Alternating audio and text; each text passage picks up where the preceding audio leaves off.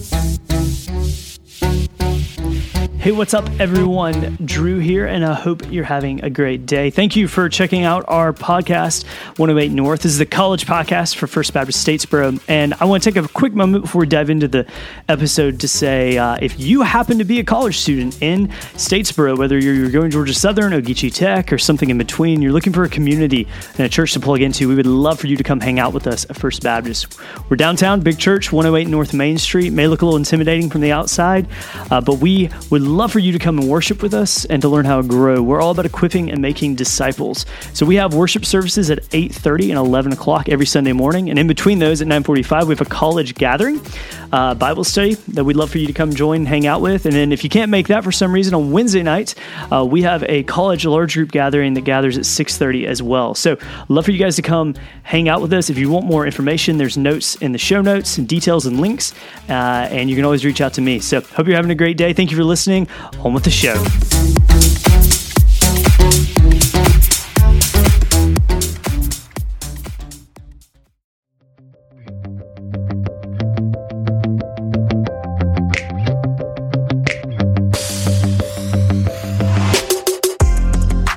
Hello, everyone, and welcome to 108 North. This is the college podcast for uh, FBC Statesboro. My name is uh, Drew Feltz. I have the great honor of being the college pastor here, and uh, joining me uh, this morning is our lead pastor, John Waters. How are you doing today, John? Good morning, Drew. Glad to be here. I'm excited about the launch of this podcast, 108 North. Good yeah, stuff. It's going to be great. We're really excited about it. Um, you know, we live in some strange times right now, and uh, with COVID and everything else going on, it's seems like it's a good way to connect with people, even if they can't connect with us here in person because of a various lot of different reasons.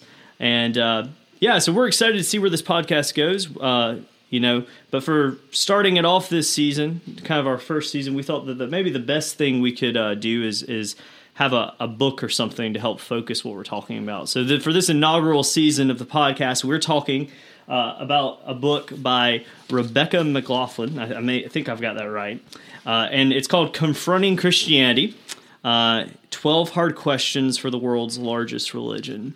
Uh, and if you see this around, it's got a beautiful orange dust cover that has holes in it that me and me and John both have been talking about how frustrating it is to read because uh, your fingers get stuck in it when you're reading the book. but very creative. Uh, and uh, yeah, so John, let me just ask you to start us off this morning. Um, why do we need to read books like this? Like some people may see this title and think, I don't know if I want to read that.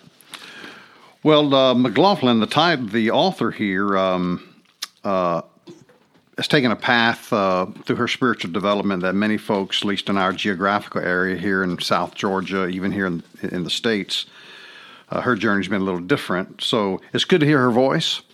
And uh, she has she went through Cambridge. I think she has she got her um, PhD at Cambridge University, mm-hmm. and so she's a great thinker. She's in that academic community, and and I, I, the way I like to answer it is is with a catchphrase I've heard other people say that uh, Christians are good at answering questions, but we're not answering the questions that people are asking. Oh, that's a that's a really good way of putting it. And so this book is asking the questions that need to be answered, and most likely um, these questions are the folks who are listening uh, probably have, and and their their uh, friends at college, their roommates, their parents. Uh, and so books like this help us ask the hard questions. She called them hard questions. Um, and these, uh, she's not the first one to ever to ask these questions, but it seems like we've got to keep coming back to these. It, it's a reminder.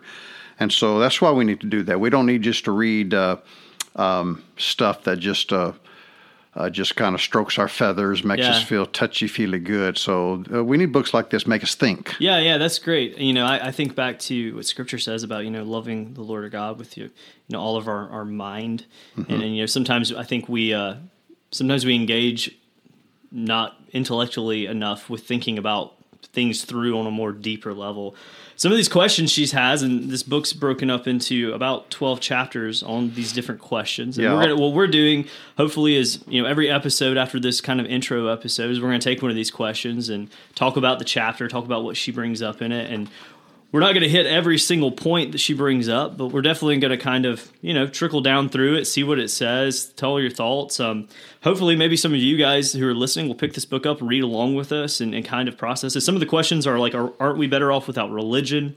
Uh, you know, does does Christianity crush diversity? Uh, isn't Christianity homophobic?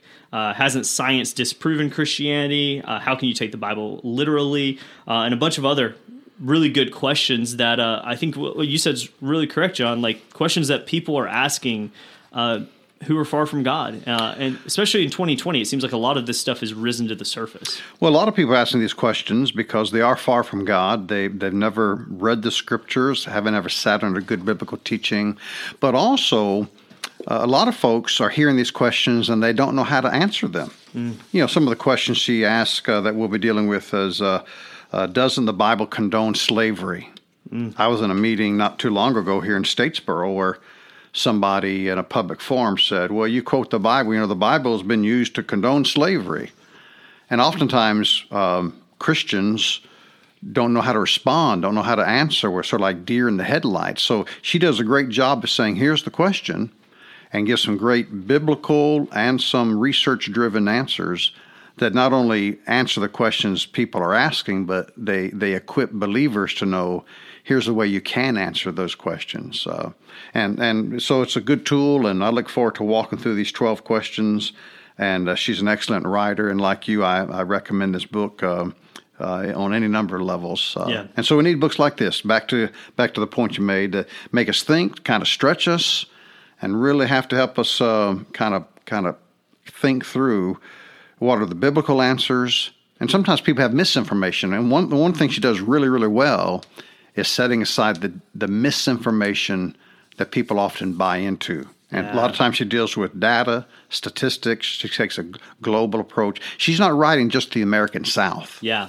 Yeah. And t- too often, our view of Christianity is what we see within a hundred mile radius. Mm, that's very true. And she has a global perspective. One good thing about uh, the rising generation is uh, they, they have a global sense. They're part of a global community, and, and she writes from that perspective, and that's good for us because sometimes we get insulated down here in the American South and we think the world is all just like us when really we're just a small section of the world and she does a great job reminding us of that yeah exactly and, and i think you know one point that comes to my mind on that talking about like a more of a global mindset because she's she is english british um, and i think she's in the states now teaching uh, but uh, one of the things I, I, thought she said is when she came uh, to America and it was in the South, all of a sudden started hearing all this stuff about the you know Christianity associating with uh, with racism, and uh, she was just so shocked. I remember her uh, at one point in here. And this we'll talk about this in more depth when we get to that chapter. But one point, I remember her making a point that uh,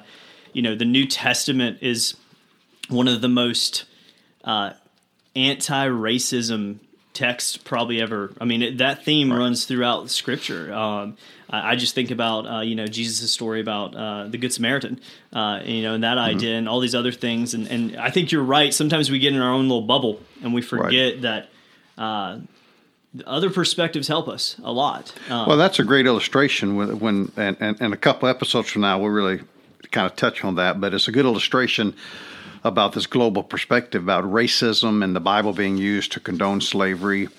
Um, it is true that, particularly in America's past, during a, a, a, defined period of time, that many times Christians and, and churches condone slavery, quoting Bible verses incorrectly, mm-hmm. misinterpreting them. Yes, that's true, but since the dawn of the New Testament and across the globe, uh, that's really not been the norm. Yeah only for that uh, drastic period of the American past where people misused the scriptures. But that has not been what the, the, the, New Testament church has done. Matter of fact, Christians have used the scriptures to fight against uh, racism and slavery and discrimination.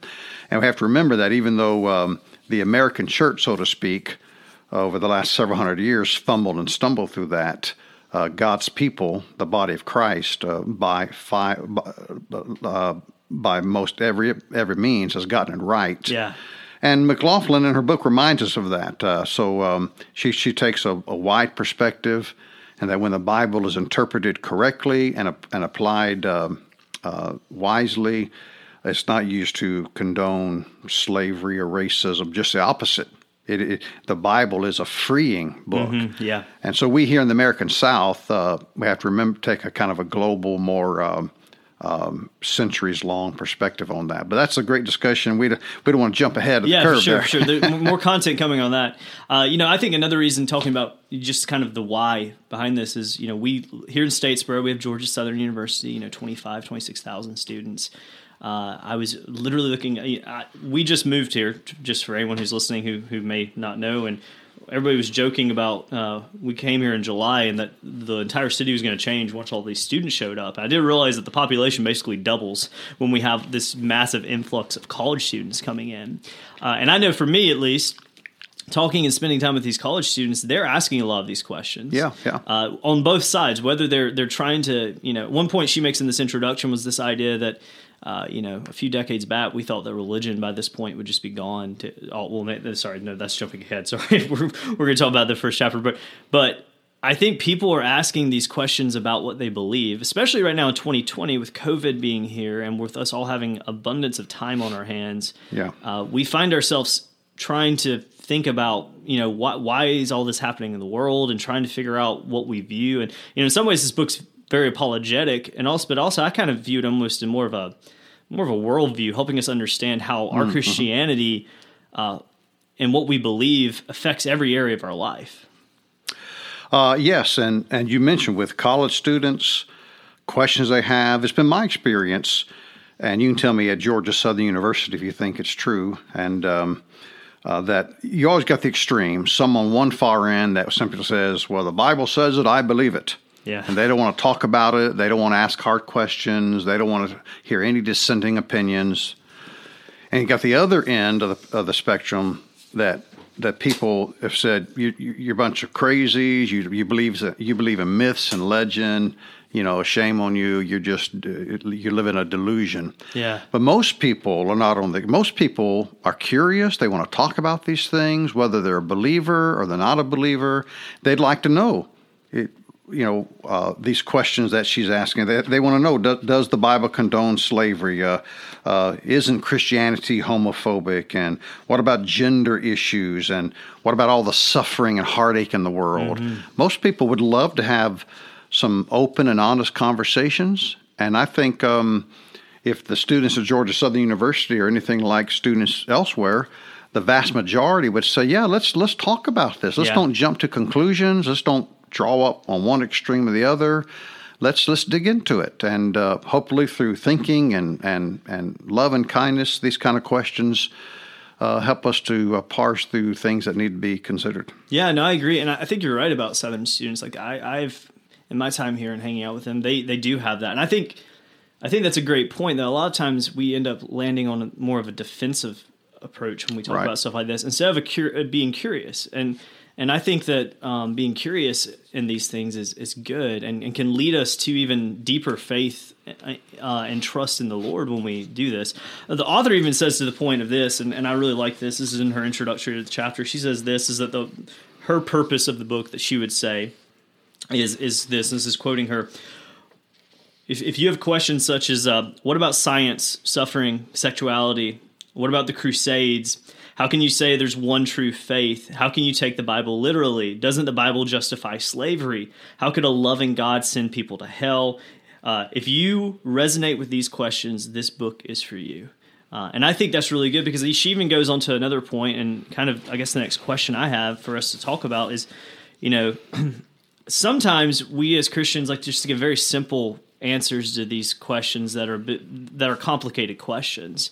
Um, sometimes we like to just, you know, when it comes to the answer of, you know, is is uh, you know, do we need religion at all? We would say, uh, yeah, yeah, yeah, we do, and we don't talk about any more of it than that. And then often we'll draw up and say, and if you don't believe that, shame on you. Yeah, yeah, discussion exactly. is over. uh, and our culture as a whole is like that right now too. We're very polarized. Like it's very much like you have to agree with everything and not question and and be curious about other things. Like you have to agree to just check off, say this, and if you doubt it at all, shame on you. And I, right, I don't know. Right. Uh, what do you think? I, I, feel like the Lord doesn't have issues. God doesn't have issues with us asking questions and, and, working through some of this stuff. Well, when you when you see the the arc of Christian history, you see that when people grapple with these kind of questions uh, the Lord does great things and, and, and spiritual movements happen. Yeah. And uh, whenever we just kind of sweep these things under the carpet, then religion and faith and Christianity become just uh, artificial shells. Uh, I remember I grew up in the uh, 70s and 80s. You know, whoa, back back in the day. Yeah, before the internet, before the internet, before podcast. yeah, our, our internet was we'd fold a paper note and slip it in somebody's locker. You know, that was that was email back. we did that in high school for me too. Okay. But uh, I remember the day people didn't ask these questions. It was like, well, how dare you ask such a question? Don't you believe? And I think um, the uh, like the body of Christ, like the church often does, the Holy Spirit does some self correction. And so the Holy Spirit is drawing us back to these hard questions. And so that's a good thing. It's uncomfortable at times. Oh, yeah. Because we maybe don't know the answer and we haven't wrestled with these things ourselves. So, um, so, but simple answers usually don't satisfy believers, and they definitely don't uh, give the information that non-believers who are searching. And so we need these hard questions. Uh, they and people ask Jesus hard questions, Yeah, yeah. and he was able to answer them. And that was what some of the appeal was. He didn't just give pat answers and say, How dare you for asking that question? So I'd say to, to college students, ask away, explore your faith. And it's a shame that sometimes in religious communities, whether it be a church or campus ministry or maybe a, a Bible study, we, we maybe have inadvertently, if not purposefully, created an environment where students are afraid to ask these questions. You know, let's say you're having a Bible study and a student says, "Well, I really have some. You know, how could the could the Almighty God come down as a man named Jesus? I'm not so sure that man named Jesus really was God. In some Mm. Bible studies, people would their mouths would drop open and say, "How dare you?" Yeah, yeah. But we need to have those environments where students or moms or dads, anybody can say, "Here's my question. I'm really struggling with this." Uh, and so that's that's important to have that kind of uh, experience to engage people learning that way. Yeah, no, I, I think that's a really good point. I think back to um, Reggie Joiner, who's uh, the head of Orange Conference, which does a lot of curriculum for next generations for kids and youth. Um, I remember him saying one time at a conference I was at that uh, the church should be the church should be the safest place to ask any question. Yeah, yeah. And I, I agree with that, but it but it is culturally though. I I remember being a kid that there were like some questions that would come on my mind that I'm like, oh, I can't ask this in church because Right. God will hear me here. That's right. Because somehow God hears you better when you're in church. Or than somebody will shame you for asking that question. Yeah, exactly. Well, shame on us for shaming people.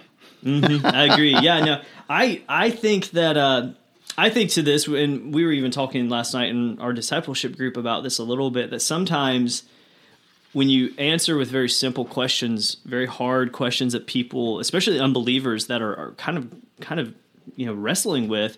Uh, you almost dismiss them, and, and you almost have the. It almost becomes this attitude of, "Oh, I mean, you're having a hard time with this question, uh, but really that's just because you just don't get it." And you know what I'm saying? It's, Right, it's somewhat right. insulting in that way. And I found that that like sometimes you just have to be respectful to understand that. You know, I, I know for me, you know, I've been following Jesus for for for a long time. It feels like, uh, and I, sometimes I forget that like once I was once lost, and and and some of the questions that just seem so so obvious to me now were not obvious when I was younger and and still growing, and, and before I was even a believer. And uh, sometimes I have to remember that, um, and and have grace in that, and point people to the truth in grace. So. Yeah, yeah. Well, you've heard me say in some of my uh, messages here at First Baptist Church Statesboro that uh, I'll say something like, if you're here this morning and, and and you got questions about who Jesus is, and you're not sure the Bible can be trusted, or you're not sure that uh, the Christian faith is really authentic, I'll say, then you're in the right place. Yeah, yeah. you know that's you're welcome here we you know i I have a friend who uh, did a series or something that said skeptics welcome and uh, let people know this uh, this ought to be a safe place for people who are who are curious and not certain. This is where, where they come and learn. Um, and and and the good thing is biblical christian faith does have the answer to these questions Yeah, exactly. that's the point don't be afraid of the questions now what we're afraid of is our inability to answer them Yeah, exactly. but but biblical Christianity does have some rock solid answers to these questions, and so we as believers have got to lean into that and and celebrate that. Yeah, I know for me, it's a pride thing a lot of times that my issues with this stuff is not uh, not so much the fact that there aren't answers, but I have a hard time being like, I don't know. Yeah, uh, that's right. and yeah. so, so the Lord's working on me with that. Um, one thing that her introduction does that I really like, John, I, would love to get your thoughts on, is she does, she almost contrasts John Lennon and Martin Luther King in right, this unique right. way. She opens up the chapter introduction talking about uh, John Lennon's, uh, you know, uh, song "Imagine" and oh, this, yeah, yeah. this idea that it seems like a lot of the world has has grabbed onto that uh, nothing to kill or or die for. And I, I, want to say that I think the Beatles are awesome. Don't get me wrong. Like musically, I play guitar and stuff like this. But I his you're, idea. You're a Beatles fan, aren't you? Yeah, for sure. I'm a good music fan. or, so. Beatles fan. Excuse me. yeah, but but in his song "Imagine," he has this idea of you know imagine something where there's no country, no hell, no heaven, mm-hmm. uh, nothing to kill, nothing to die for, no religion, um, and you know I think part of us thought that you know 20 years ago. Uh, that was where the world was heading. But it seems like, in, in a lot of ways, religion is still around. Um, and, and, another thing I think she said, and I'll just I'm going to read this straight off, and this is how she closes the thing, and uh, she's contrasting John Lennon's idea of imagine with with something that Martin Luther King said, and it goes this: John John Lennon dreamed of a religion free world where there would be nothing to kill or die for.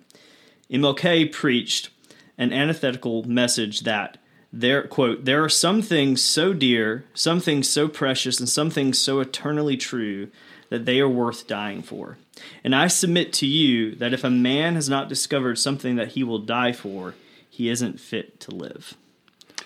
Well what martin luther king realized is that a faith or religion that has easy solutions and pat answers isn't worth dying for. Yeah.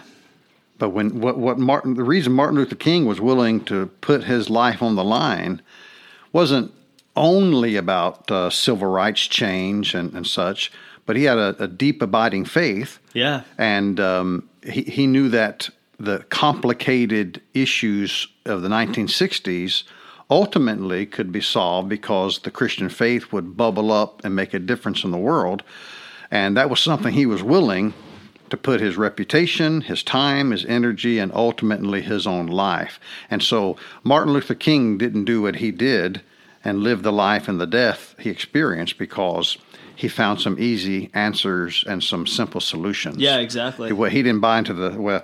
The sense was, um, and there are a lot, many people far more um, familiar and more scholarly about the life and work of Martin Luther King Jr. than I am. But it seems to me that uh, he would not have bought in, as McLaughlin says in her book, he would have not bought into the imagine there's no hell, imagine there's no heaven, nothing to kill it. The John Lennon imagine he was saying, yes, there is something to stand yeah, for. There exactly. is something to live for. There is something to die for. And it's not the simple solutions of many people's Sunday morning Christianity. Sounds like I'm getting into a sermon here. I don't mean yeah, to. Yeah, don't no, mean listen, to. Preach, but uh, but um, it, if you're going to ask people to lay their, li- their lives down for something, it's got to be something that uh, they put their, their teeth into, their heart into, and even their brain into. Yeah. And, and McLaughlin's book does an excellent job working through these 12 questions that uh, confront Christianity. Yeah, I agree. And and you're 100% right because I think that a lot of people would like if belief, believing in something, you know. Right, right. trickles down to what we actually do with our world. So if you if you fall on the Lennon side of thing that there's there's no no diver there's no religion, there's no war, there's no no none of this, uh, then life what's what's the purpose then? You know what I'm right, saying? Like right. like I, I'm of I'm I'm with Martin Luther King on this. Like there are things that are precious and uh, enough that are worth believing in enough that you're willing to to die for that. Um, and I, you know, I I the kind of thing I guess I want to kind of wrap up and, and talk about uh, before as we wrap this show up is is this idea that you know Christianity is the largest religion in the world. Right. Um, it, and it's growing. Like we may not feel like it's growing as much in America, but globally, it's growing even now. Uh, and you know, is it is it the best hope for the world? Um, and you know, I, I think that for me, I, I would say a resounding yes. And I think that this book really lays out a pretty compelling reason why Christianity is intellectually as well as you know faith based the best hope for all these problems that we're dealing with in the world. Well, there the short answer when people say, is Christianity the best hope for the world? And the short answer is simply, yes, it is. But then the hard question is, why? Yeah, yeah. Why? And then the 12 questions that McLaughlin works through, and then we're going to do over these next episodes of the uh, podcast, 108 North podcast, is, uh, is why Christianity is the best hope of the world. Mm. And really gets down to that, that at the end of the day, uh, these questions are important about diversity and about uh, uh, extremism, violence. Uh, does the Bible denigrate women, homophobia, slavery, racism, suffering? But really, underneath all that is a question of the human heart. Mm. And Christianity, the reason it is the best hope for the world is because beneath these difficult questions, uh, biblical faith addresses the issue of the human heart. Mm. And that's the reason a biblical faith taught in the scriptures, exhibited by Jesus, and when correctly taught and modeled by today's church, indeed gets to the heart of the matter, as people say, which is the heart. Yeah, exactly. Yeah, yeah. I that's so well said, John. So well said. Well, guys, thank you all for joining us for this, you know, start off episode of our podcast 108 North. Uh, we're really looking forward to diving into some more of these episodes throughout the rest of this year. A uh, few things as we kind of wrap up today, I want to plug. Uh, we uh, are here in Statesboro, Georgia, uh, downtown, uh, off 108 North Main Street. Uh, that's what we named the podcast after. So uh, we would love for you guys to come spend time with us. We know that COVID's going on, but we have a, a fairly large worship center, and we've socially distanced out everyone. Uh, and we'd love for you to come worship. We have worship every Sunday morning, three services right now: one at 8 a.m., one at 9:30 a.m., and one at 11 a.m. They are all the same services. John does a phenomenal job uh, preaching the word every week, uh, uh, as well as college ministry. If you're a college student listening to this, we have a Bible study every Sunday morning at 11 a.m. Uh, uh, we usually try to encourage people to go to the 9:30 worship service and then come hang out with us. We do roundtable discussions talking about the Bible, and then uh, we're also meeting for the, through the rest of 2020 on Sunday nights at 6 p.m. Uh, here downtown in our fellowship hall, uh, and we're we're actually going to be diving into some of this stuff we're talking about right here, uh, some of these harder questions, and, and, talking about what we really believe and why we believe it, and just spend some time together. Obviously, socially distanced and safe. We've got the blessing of having a, some large facilities, so we can do that. So. John, thanks for being with me this morning. Glad to be here. I look forward to taking this journey with you and yeah. look forward to folks uh, listening and sharing the uh, 108 North podcast and uh, helping folks uh, on their journey with Jesus. Yeah, exactly. Well, you guys have a wonderful day. We will catch you next time. Peace.